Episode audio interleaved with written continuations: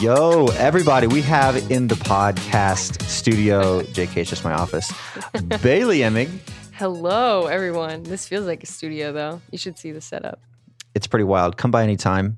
Uh, we have honey sticks and Yeah. uh, Legos Luxury. and lots of books. Mm-hmm. B. Emig great, gave a great message tonight. She talked about community. She kicked off our relationships uh, series, talking about why we need to have community together and why we can't just do life on our own. I thought it was challenging. I thought the points you made were really good.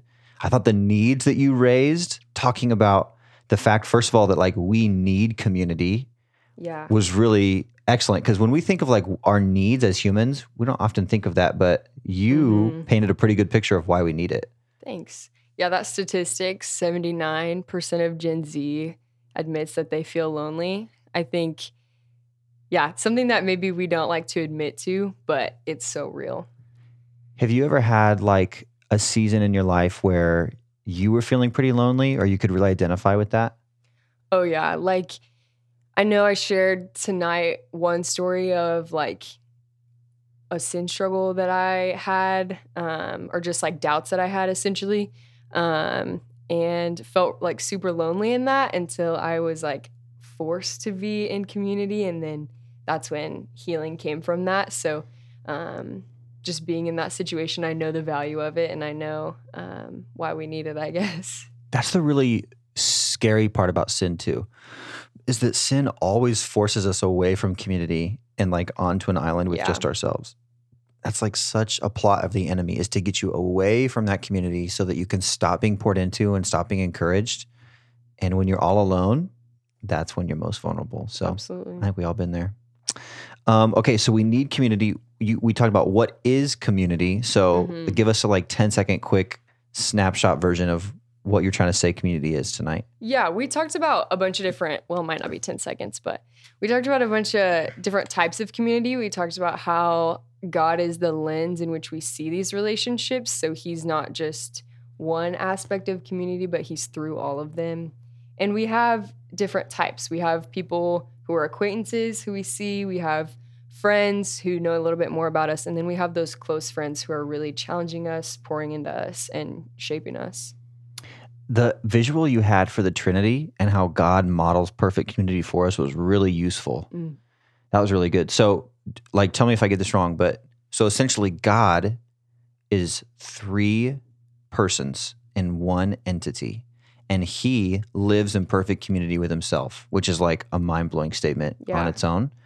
But He made us so that we could reflect that perfect community because He is Father, Son, and Spirit living together perfectly. And so He wants His creation to do the same thing. Is that right? Yeah, absolutely. And just that he loves and values community so much that he wants to share it with us. Like he wants us to experience that too. yeah, he knows how good it feels to be in Mhm. perfect community and he wants to share that with us. That's a that's a great way to put it. You also said something about like we were made what is what did you say? Like we weren't just made to be in community, but we were made for it or something. We were made, f- yeah, from it. So we were made from community because God is in community. oh, we we weren't only made for it, we were made from it. Is that the quote? Yeah. Yeah. So this is the way that God wants us to live. Mm-hmm. Jennie Allen. Jennie Allen. Jennie Allen says so as well. Last thing we said was you wanted us to know how to take part in community. So how do I do this? You're telling me it's important. You tell me I need it. Like, how do I do it? Give me the snapshot. Yeah, we gave kind of some four quick tips about it. So we said prioritize, be intentional, um, be bold, and then forgive, which I think forgive might be the hardest one on there. But Why why do you think forgive is the toughest? I think I talked a little bit tonight, but the culture that we're in today, it's so easy when someone says something that offends you or does something wrong, it's not talking through it with them.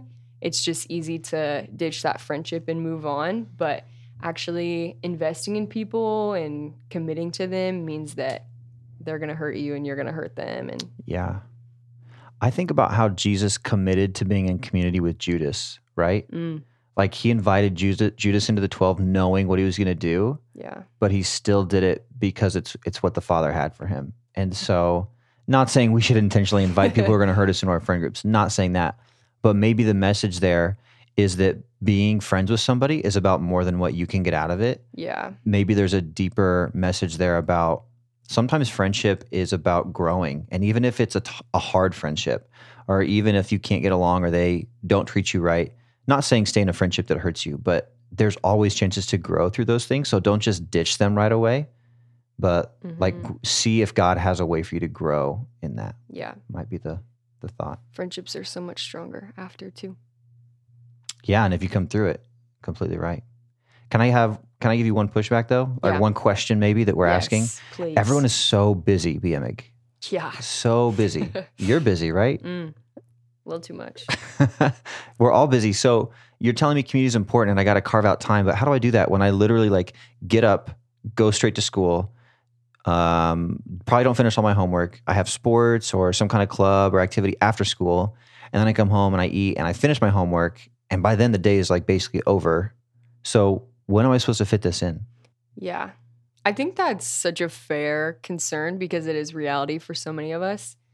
I think my main point back to that would be just that community shouldn't be necessarily time that we set aside. Sometimes there is like chunks of hours during the day, but ultimately it's also something that we're weaving into our daily lives. It's checking in with our friends. It's, um, yeah, kind of keeping up to date with them. And it's not always just this extra time that we set aside. But also, like I said, one of our tips is prioritizing this. So maybe there are things in our lives that are taking the place of what community could fill. So maybe examining your life and seeing what are things that I am spending my time on that that resource could be used for growing in community. Yeah. Yeah. If I look at my mm-hmm. phone usage and it says that I spent two and a half hours on Instagram today, Yeah. but then I'm like, well, I didn't have time for community. Like Yeah. we probably did. We just got to reprioritize some things. Not saying those are bad things. We all love a good Insta reel, but like if I'm not feeding myself with what God says is good, I should probably do that before I do other stuff. Yeah, absolutely. So, okay. Hey, thanks for teaching tonight. It was so good. Any final thoughts? Hey, thanks. I mean, that's kind of what I ended on tonight was just that it's worth it. There's so many pushbacks and hard things and boundaries in the way of community, but it really is worth it. Um, if you invest in it, you'll see the fruit from it. So go through the hard stuff.